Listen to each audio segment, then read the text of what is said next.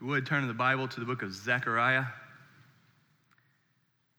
Zechariah, the second to last book of the Old Testament, second to last minor prophet. And today we're going to finish up this book, leaving us with one more until we are done with this series of the minor prophets. We're going to begin today at Zechariah chapter 12.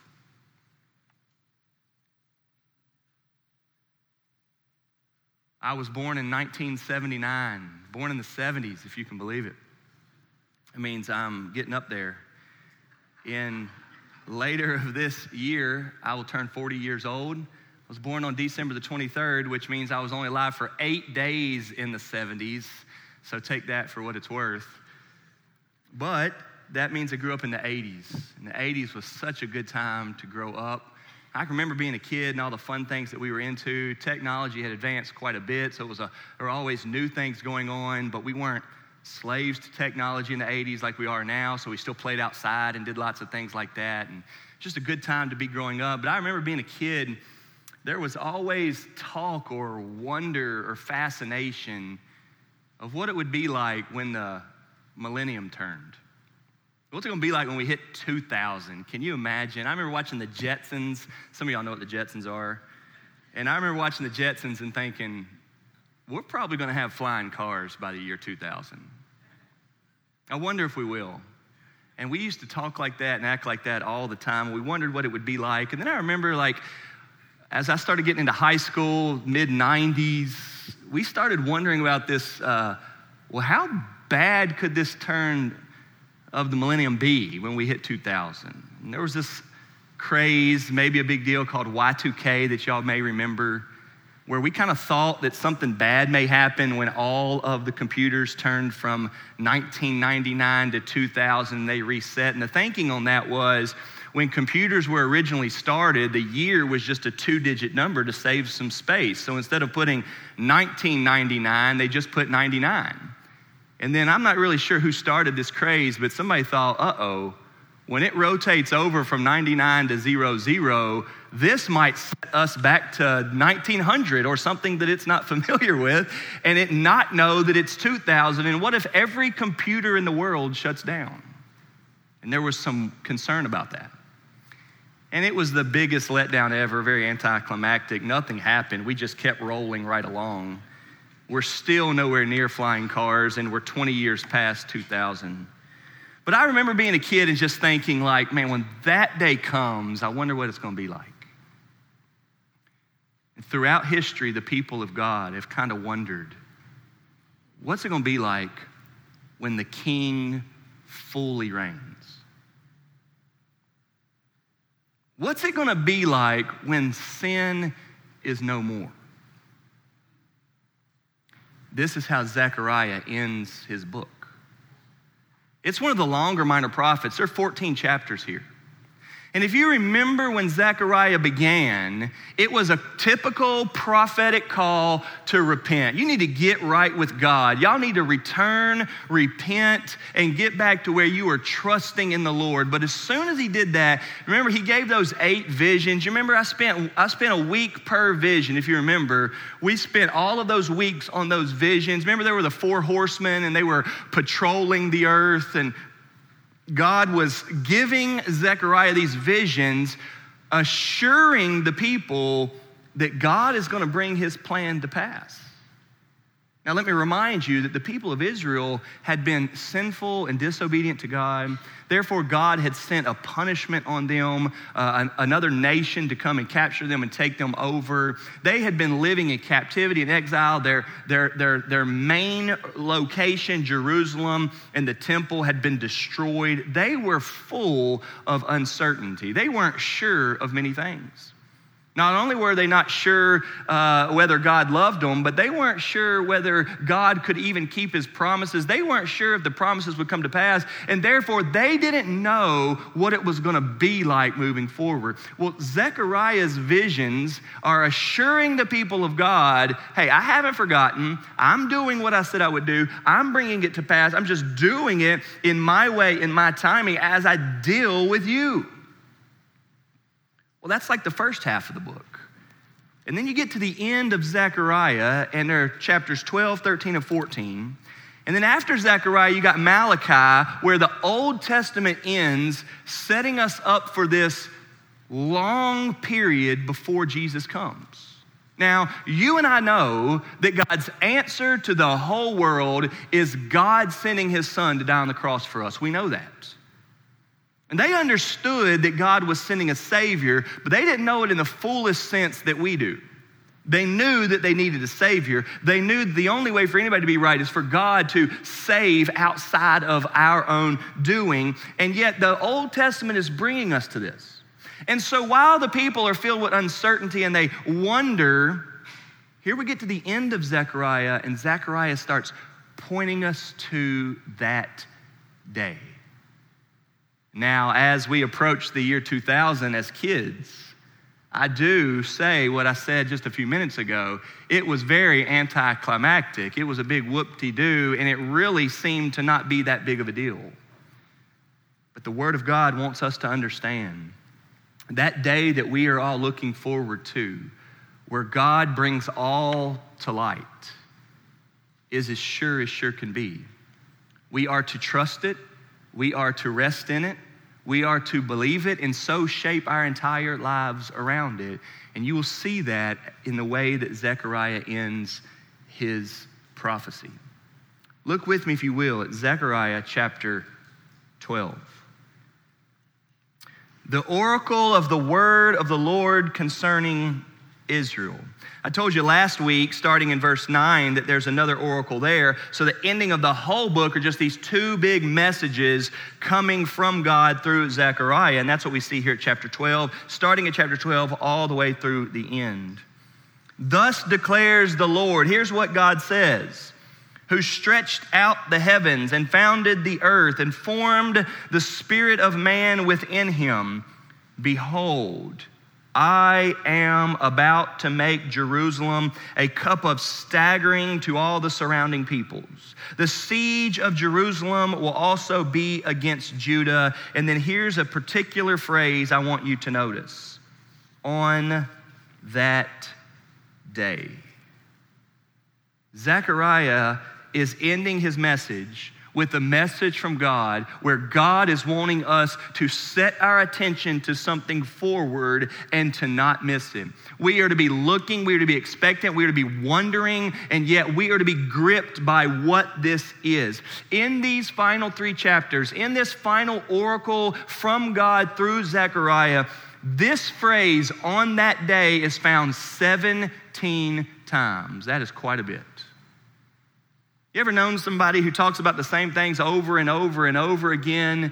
That's all they talk about. Well, at the end of Zechariah, God is talking about a particular day. Notice with me, chapter 12, 3 on that day, chapter 12, 4 on that day, chapter 12, 6 on that day, chapter 12, 8 on that day, chapter 12, 9 on that day, chapter 12, 11 on that day. Chapter 13, 1 on that day. Chapter 13, 2 on that day. Chapter 13, 4 on that day. Chapter 14, 4 on that day. Chapter 14, 6 on that day. Chapter 14, 8 on that day. Chapter 14, 9 on that day. Chapter 14, 13 on that day. Chapter 14, 20 on that day. The final words, chapter 14, 21, the very end of his prophecy on that day. We think Zechariah is talking about here towards the end of his book, right? That day. Now, as you read these final three chapters and you start to study that day, you realize that this is a little bit more complicated than just one day. There's a lot of work to do, there's a lot of study to do, and there's a lot that goes into it. And after all of that, in a couple weeks, and especially this week, I want to say to you that I am still no expert on it. I don't have any big, huge, grand answers about what exactly it is. But here's what I think that day refers to, listen, the Lord establishing his kingdom. Okay? That day is referring to God establishing his kingdom. Now, You and I, as believers in the King, the risen King, the King of kings, the King of the Jews, the King of all creation, right? As believers in the King, we bow our knee to the King, we behold our King, we know that Jesus Christ is the King of everything. We also understand that He's already kind of started His kingdom. We were taught by Jesus in His prayer, Thy kingdom come, is something we are to be praying, right? And so, what we often talk about is that the kingdom of Christ is now and it is coming. It is both present and it is future. It is already and it is not yet. If you read the Bible, you see this quite a bit. The kingdom of God is now and it is coming. It is present and it is future. It is already and it is not yet. There are many things that you and I currently understand about the kingdom. If you remember, if you've read your Bible and you know the Gospels, in Matthew chapter 13, you have Jesus teaching, and over and over again, he starts referring to the kingdom, right? The kingdom of heaven is like a treasure hidden in a field, which a man found. And in all his joy, he went and sold all that he owned so that he could buy that field, right? That's what the kingdom of heaven is like. And you and I understand that. You and I have come to understand that the kingdom of God is the most important thing. It is the best place to be. It is the most peaceful place to be. It is the most satisfying place to be where you and I are in position, where the king of everything rules over us. We bow our knee. He gives the marching orders to us. We follow what he says. We want to live for the king because the king lives for us and gave himself for us and died for us, and we want to live for the king. And we understand the kingdom in that way. We understand that being a follower of Christ means that while we are still uh, in the struggle of sin, we know that sin and the devil cannot reign over us. It can affect us, he can tempt us, we can fall into sin, but we cannot be absolutely controlled by sin, for the Spirit of God lives in us. And greater is he who is in us than he who is in the world. We know these things, and all of that is a king kingdom mindset, it's a kingdom thinking, but at the same time, we also know that there are lots of longings, kingdom longings, that we've not achieved yet. There is confusion, there's questioning, there's heartache, there's pain. There is the huge challenge of navigating this life here that we live today in a fallen world. You and I have struggles and questions that we deal with on a regular basis. I find myself over and over again saying to myself that life is so hard. I find myself in situations where I have to make huge decisions, and I think this is so complicated. To make the decision to go this way means all of these things, and make a decision to go this way means all of these things. And there are layers of complexity to this life. This is a struggle, and I'm ready for that to be over with. I'm ready for that to be gone. I'm ready for it to be past. I'm ready to be right there fully in the presence of God and His kingdom where all of that has been cleared up. So we are in the kingdom, certainly, but the kingdom's still coming. Kingdom's present and yet it's future. It's already and it's not yet. And I've said all of that here today because I think when Zechariah, God speaking through Zechariah, keeps saying, on that day, on that day, he means in that day, all of that. I think that what he means is when the kingdom's beginning, when the, when the kingdom's working, and when the kingdom is fully fulfilled and set up. And some of these things, he says, you can tell are clearly referring to something that's in the past from us. And some of these things you can tell are something that's coming, but all of it refers to the day or the period in which he is setting up his kingdom. Some of the things are very much so futuristic, they haven't happened yet. Some of the things have already happened. Some of the things are the result of what has happened, and so you can refer to it as when that happens. On that day is said here 17 times. So, in that sense, you and I look at it knowing that we long for God's kingdom to be fully established. With that being said, you and I also know that when God speaks here, I'm about to do something on that day, He's clearly wanting us to look forward, right? But let's remember that you always read the Bible in context. You don't ever read the Bible first, what's this thing about me and where I live? You'll get it wrong most of the time if you do that, right? This was written, all right? This was written roughly 2,500 years ago, Zechariah was. Roughly 2,500 years ago. So, what he's saying to them right there applies to us certainly, but it doesn't exactly say the same thing to them that it says to us. Now, it's only got one meaning, don't hear me wrong, but what I'm saying is when he says on that day, there's a lot that's happened in the last 25 years where he could have said it's about to happen and we could say it did happen. You understand? You have to read it in context. So, as God wants us to look forward to something, reading Zechariah, we can say, well, maybe that's already happened. But we've also read the New Testament in which we understand that God also now wants all believers looking forward to that day. So there is a very real sense that you and I here today, according to the Word of God, are being called and questioned and challenged to look toward the final, the end, and so live in light of the King setting up his kingdom fully, where sin has been dealt with, sin has been overcome, removed, death has been dealt with, overcome, removed, and we enjoy living in the kingdom of God. So, in light of all that, I want to give us three thoughts about how he ends it and on that day. Number one, the coming day, the day of the Lord, will be right. It will be right. It will be what should be. It will be proper. It will be good. It will be right. Notice back to how this oracle begins. It's the word of the Lord concerning Israel Thus declares the Lord. And then it says a few things who stretched out the heavens and founded the earth and formed the spirit of man within him. The Bible wants us to live our lives knowing that there is a God who made us.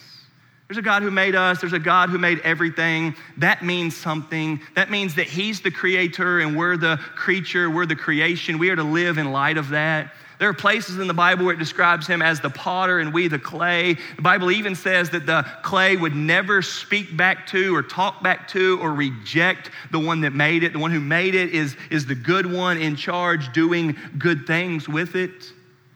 And yet we're reminded of this here. As he's about to start saying on that day, on that day, on that day, 17 times, he puts in place who he is. This big God, this powerful God, this God that's able to create. And in his creating, not only did he just create, but he created people with the Spirit in them. Notice, formed the Spirit of man within him. The Bible teaches us in the beginning that when God made people, He made man out of dirt, made the woman out of the man. And in doing that, He made us like God, in the likeness of God, in the image of God. Maintaining within our creation, inside of us, is similarities to God. He wants us thinking about at this time, meaning that you and I are to live our lives back to God. We are to live our lives for God. We are lit to live our lives in subjection to God, in submission to God. And what is going to happen in this final day, in this last day, in this setting up of the kingdom, is that you and I will know that. You and I will know this is right all things good and true and proper will be in perspective. In this final day, you will say, That's right. You will say, He's right. You will say, That's true. You will say, He's true. You will say, That's the way it should be. This is the way it should be. Yes, that's the way that's supposed to be. That's the way it's supposed to be. All things will come into play, and you will see them rightly. Isaiah, another prophet, the biggest, it seems, speaks to what this will do to the mindset of man on that day. Isaiah 2:11 says, "The haughty looks of man will be brought low, and the lofty pride of men shall be humbled." And listen to this, "And on that day the Lord alone will be exalted." Verse 17 says, and the haughtiness of man shall be humbled, and the lofty pride of men shall be brought low. And on that day, the Lord alone will be exalted. Sounds like the same verse, doesn't it? That's Isaiah 2:11 and Isaiah 2:17.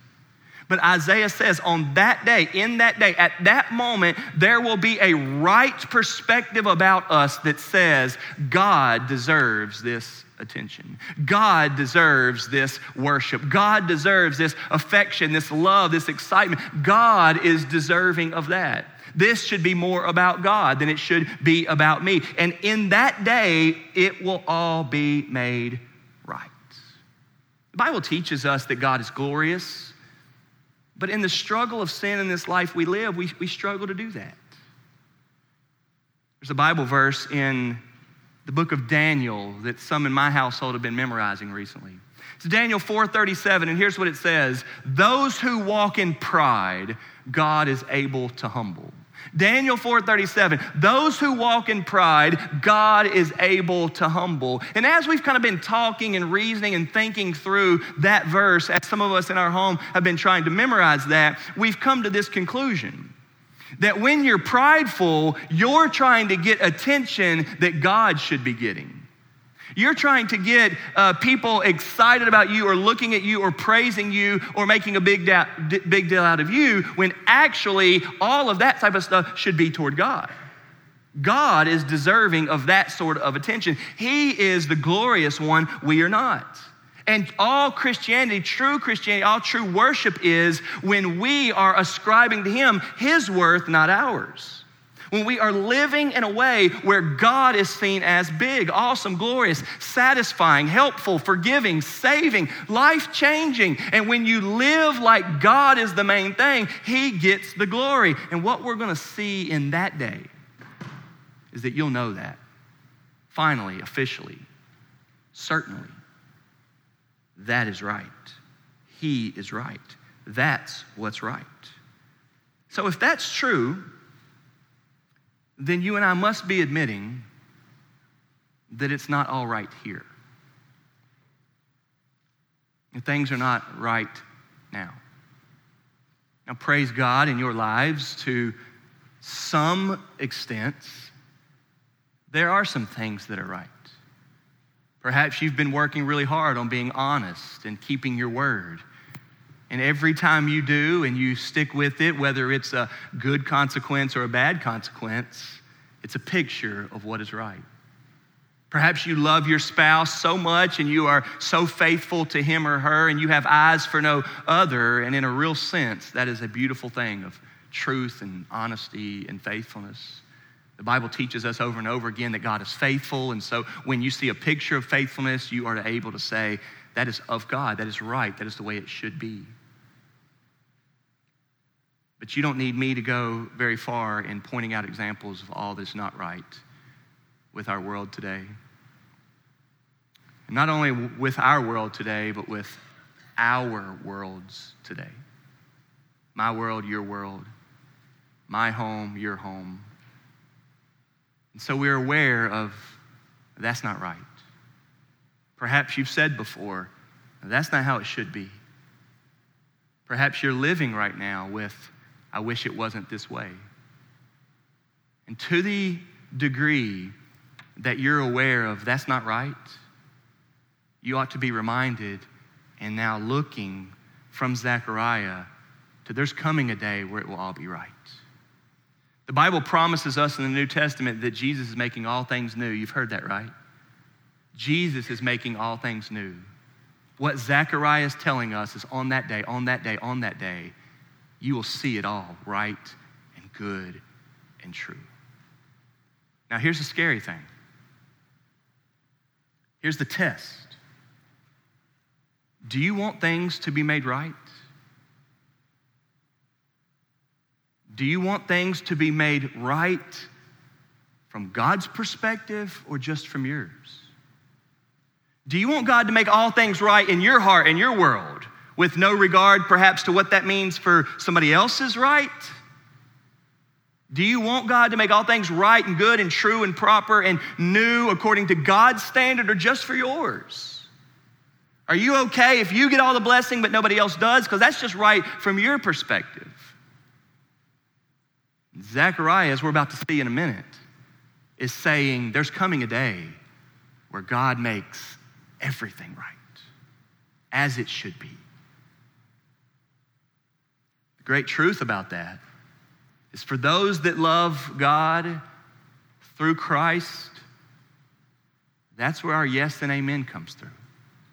It is our desire for God to do what He desires to do over and above what we desire to do. It is the true heart of the believer for God to do what's right over and above what that means for me. So, for the believers, a day coming where God makes all right is a glorious day. For the unbeliever, the notion that God will turn on every light and uncover every stone and expose everything does not sound good.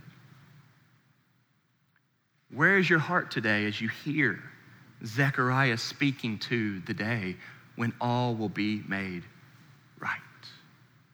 It's a gauge for where we are, it's a gauge for where our heart is. That day it will be right, good. Secondly, not only will it be right and put all in perspective properly, we will see God for who He is the one who made us, the one who is about to do something, the one who rightly should be doing something. But here's the good thing, right? Number two, that day will be so good for those who believe. It will be the fulfillment. It will be the answer. It will be the what we are longing for. It will truly be so good. We're looking forward to that. Look in here at some of these where he mentions. Look down at chapter 12, verse 8. On that day, the Lord will protect the inhabitants of Jerusalem so that the feeblest among them on that day shall be like David Remember, David is known as being this strong, godly warrior king. David fights, David climbs walls, David kills giants, right? Now we know more about David, but here that's what it's referring to. And it's saying the weakest, the feeblest among Jerusalem will be like David. But in case you think that just being like David is the goal, no, it's not. Look what it says next. In the house of David, look at this, will be like God. What a promise, right? Imagine the people of God hearing on that day, the weakest of the saints will be like David, and all of the people that are like David will be like God. Isn't there a desire in your heart? Or let me ask, is there a desire in your heart that you one day would finally and fully and rightly be like God? Aren't you ready for the struggles and the doubts and the discouragements to finally be gone? Aren't you, wor- aren't you ready for the insecurities and the lonelinesses and, the, and the, the issues of pride and the struggles of lust to be over with? That day is coming. Zechariah wants us to set our eyes on that day. It will be good for those that believe. Some of you all remember this because I preached on it um, around Easter, but look here at verse 10 of chapter 12. And I will pour out on the house of David and the inhabitants of Jerusalem a spirit of grace and pleas for mercy, so that when they look on me, on whom they have pierced, okay, so that's speaking of the crucifying of Jesus, they will mourn. So you have this passage of this is a bad thing that Jesus Christ was crucified for our sins, right? Because he shouldn't have died. But now look down, and you remember this from when I preached on it before, but look at chapter 13, verse 1.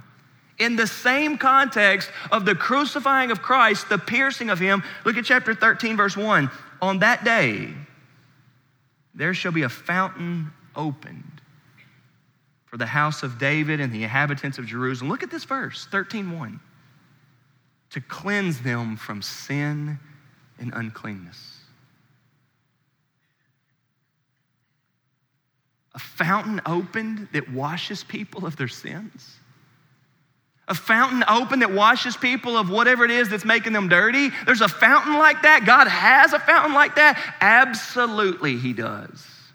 And it is the blood of his son crucified on the cross. And on that day, you will know that with all certainty. But see, here's what I mean. We're looking back at that day. We know that the piercing of Christ has already happened. And so there's a real sense in which you, are, you and I are saying, well, that day happened. It was the crucifying of Christ on Mount Calvary that day when God dealt with the sins of the world. But it will also be a day where you and I fully get that and no longer deal with the burden of sin, the conviction of sin, the guilt of sin.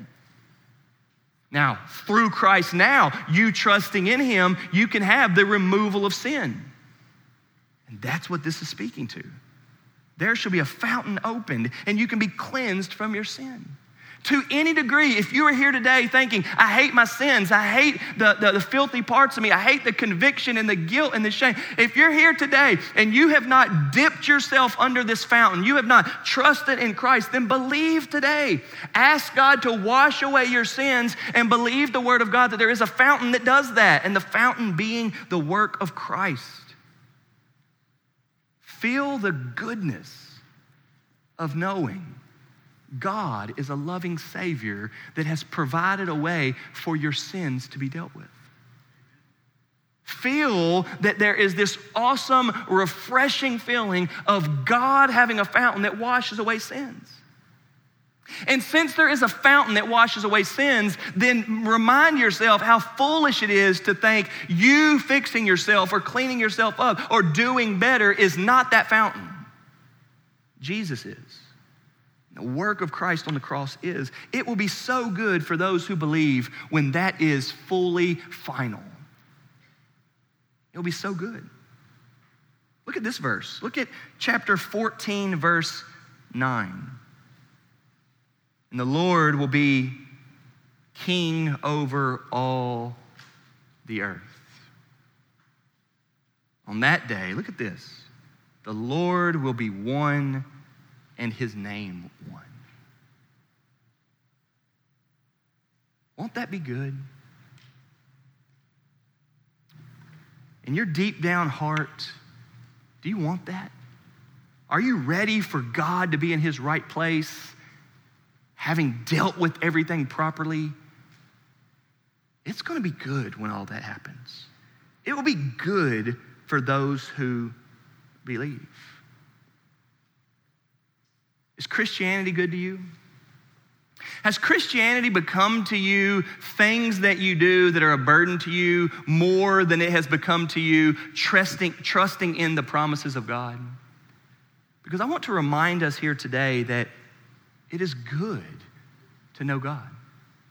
It is good to be loved by God. It is good to know that your sins are forgiven. It is good to know that God loves you not based off your performance or your obedience, but God loves you based off of Christ. God receives you upon your faith. It's a good thing. It's good to know that you have family, church family, brothers and sisters in Christ who know that and believe that. It's good to know that in all of these relationships, people are not holding you accountable to whether you're good or not, but we are holding each other accountable based off the love and mercy and forgiveness of God. Isn't it good to be a Christian? Isn't it good to rest in the laws and promises of God? Isn't it good to be free from your sins? And Zechariah speaks to how good this will be for Jerusalem. If you go back to where we started at chapter 12, verse 2, he's saying that to them. He says, Behold, I'm about to make Jerusalem a cup of staggering to all the surrounding uh, peoples. The siege of Jerusalem will also be against Judah. On that day, I'll make Jerusalem a heavy stone for all the peoples. All who lift it will surely hurt themselves, and all the nations of the earth will gather against it. What God is saying is that it will be good for his people in that day, over and above what anybody else, what every other type of people is saying about God or against God's people people. It will be good for them to be safe in the Lord. That'll be such a good thing. So it'll be right. It'll be so good for those who believe. But lastly, it will be so bad for those who don't believe. And this is a rather long oracle, three chapters, you know, almost two pages. And he's saying a lot here, and some of what he's saying sounds awesome. Man, I can't wait for that. And some of that he's saying in these chapters are like, oh my goodness, this is harsh. And I hope you are grown enough to understand that one event can be awesome for some people and horrible for others it means that you've really got to think long and hard about whether that event's good, right? Because it means you don't weigh good and bad based off of how many people it's affecting. There are a lot of people in your world that will try to convince you that that's the way you decide things. That's not true. If something is good, it's good. If something is true, it's true. If something is right, it's right. And regardless of how many people it benefits or how many people it hurts, should not change whether it is good or right or true. And what we have going on at the end of Zechariah, but in the whole message of the Bible, is that in this one saving message that God will forgive any human being of their sins. He will provide a fountain that will cleanse them from everything. He will save them and give them newness of life. He will give them eternal life where they will live with God safely forever in heaven. That is free and available to anybody, everybody, everywhere. If you are here today, you can escape death and enter into into life. You can be on your way to heaven. You can become a child of God. You can be in His family, and that is sure as sure can be money in the bank. But if you don't believe, there's a lot more that needs to be said. If you don't want to believe, that means you are now rejecting God. You're not accepting His offer. You have turned your back on Him. It means that you, in your sins against God, are okay to stay there. You don't think it's really that bad. You don't think it offends Him. You don't think it's a problem. And God is warning that there's coming a day where it will be a problem, more so than it even is a problem right now. And it is possible for this one thing that day, the return of Christ, the judgment of the world, the end of the world, whatever it's speaking to, it is possible for that one thing to be the best thing for these people and the worst thing for these people. I can name a million buzzer beaters where one side of the gym jumped and the other side hung their head. 2016, in the Final Four in the national championship game, Marcus Paige hit a circus shot with four seconds left to tie the game. North Carolina's about to win the national championship in 2016. Villanova threw the ball in, and the guy, Kris Jenkins, shoots a shot from nearly half court and makes it as the buzzer goes off, and North Carolina loses. I let my kids stay up that night on a school night till about 11:30 to watch that game. And it was four seconds away from being totally worth it. They about won the championship in 2016. And were it not for a buzzer beater with four seconds left, and actually a shot that went through the net with no time on the clock, North Carolina would have won. And while Villanova thinks that was the best thing ever, North Carolina fans hate that. And so, to do damage to my fanhood, I use that example. We could have used many other examples, right? We can think of U of L games or UK games where the final shot sent this people so happy and sent this people or these people upset. That's small scale, right? We all get over it. It's not going to be that way with God. So much so that 17 times in just one of his prophets' final message on that day, on that day, on that day. Perhaps you can remember the words of Christ now when he starts speaking to what it's going to be like on that day. And do you remember in the Gospel of Matthew when, when Jesus says on that day, they will run to the hills?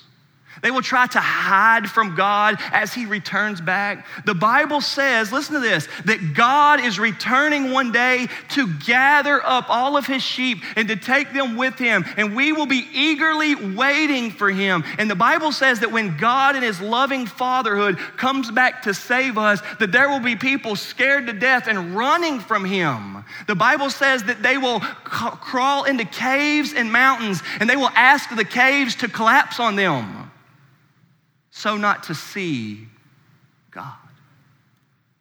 How can the thing that we are setting our whole lives up about, the very love of God, the very reason we're here today, that we might remind ourselves of the great love of God, how can that good thing be such a horrible thing to this other group of people? That sort of thinking and questioning is what has our world in such a mess today. And they don't think rightly about it. Truth does not inform them on it. So they're just starting to throw the whole thing out. Well, there's no way that this good thing that you call Christianity can be bad for this here. And listen, that's not true. And all of you have people in your workplace and friends, and you have family who are saying those th- sort of things. Well, I used to think it was pretty good, but it can't be good now. It can't be right now. It can't be true now if what you think's good for you is not good for them. That's not true. Don't let people talk to you like that. Don't let people teach you like that. It is true for the great love of God to be good for everybody who wants it. And at one point, when they reject it, God ultimately comes back and says, You've rejected me long enough, and now I have rejected you. That is going to happen. And call us old fashioned, stuck in the woods, call us conservative, traditional, call us whatever. It is the truth. It'll save your soul it'll be good for you to believe. But for those who do not believe, it will be so bad. And so Zechariah is warning on that day, on that day, on that day. It's asking us, are you ready for that?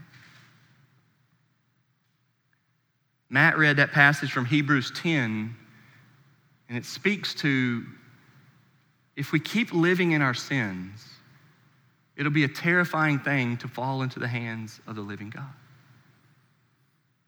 The Bible warns, even in the New Testament, the Bible warns will you continue to live your life as if you're not going to meet God one day? The Bible's calling us to say, I want to. At another spot in the book of Hebrews, it says that when Christ comes back, that will be his second coming. His first coming was Christmas, born as a virgin, or born from a virgin, born as a baby. That when he comes back the next time, the Bible says he's not coming to deal with sins because when he came the first time, he dealt with sins. So when he comes back, he's coming to get those who are ready for him. And it says this He's coming to save those who are eagerly waiting for him. And yet, you and I know that there are people who are ready for Christ to be fully in the kingdom of the King. And Zechariah says, It's coming, it's coming, it's coming. And yet, you and I know that there's a whole world of people who are not ready for that day. They don't even believe in that day.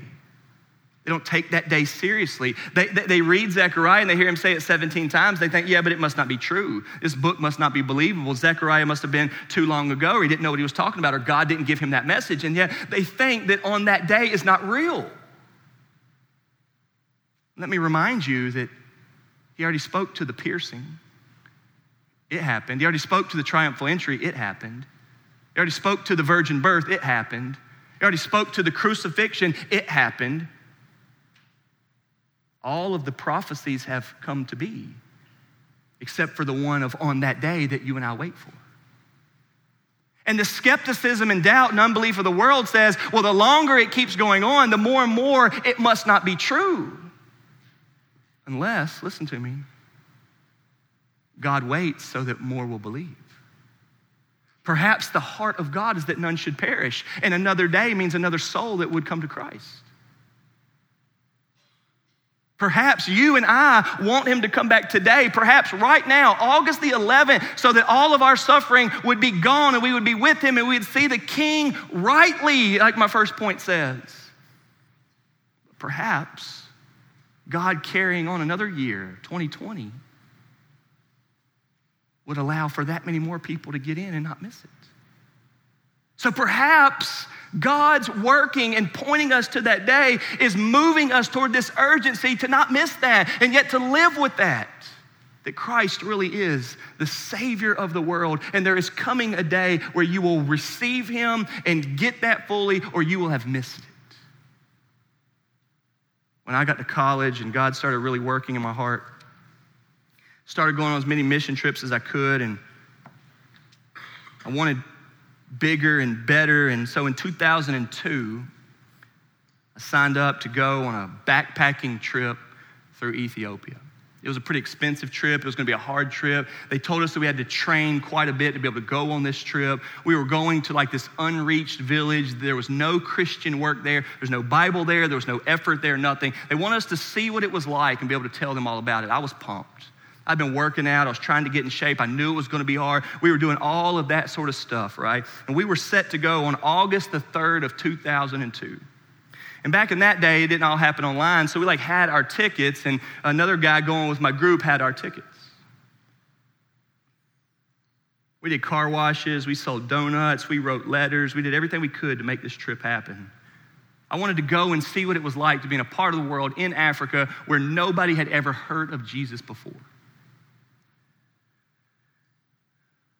Parents took me to the airport that morning, August 3rd, 2002, and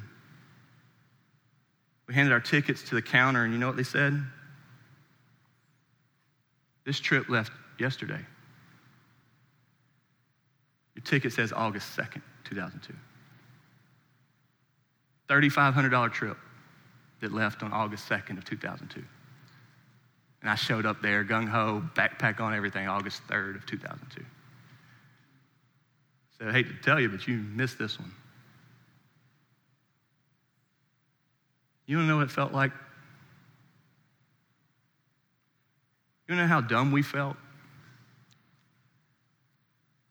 You don't know how concerned we were?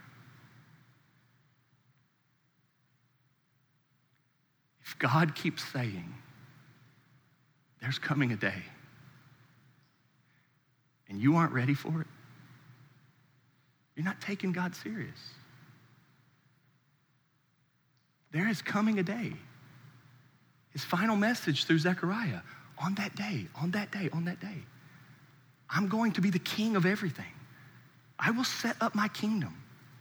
And those who accepted my love and forgiveness will love it. But those who have rejected it will be wrong. They will have missed it young or old, new or seasoned, don't miss it. Trust in Christ, follow Him, believe. If you're here today and you've never done it, or you're not doing it, do it now. Be the man or woman that is willing to step up in the awkwardness, meet me right here and say, I want to know Jesus. I want to know Christ. I want to be saved. I need to be baptized. I want to be a part of a church. I hear him loud and clear on that day. And when God sets up his kingdom, make one thing sure I'll be in it. Let's pray. Father in heaven, thank you for Zechariah's message, the eight visions early on, and the strong urgency now. God, thank you that you are taking a long time with this. It's not really the way we'd have done it. We're a little impatient. But you're working. Father, I pray that we would not miss that day, that we would look forward to that day, that we would know that it will make all things right. It'll be good for those that believe, and it'll be bad for those who don't. Oh, Father, thank you for Jesus, the Savior of sinners. In his name we pray. Amen.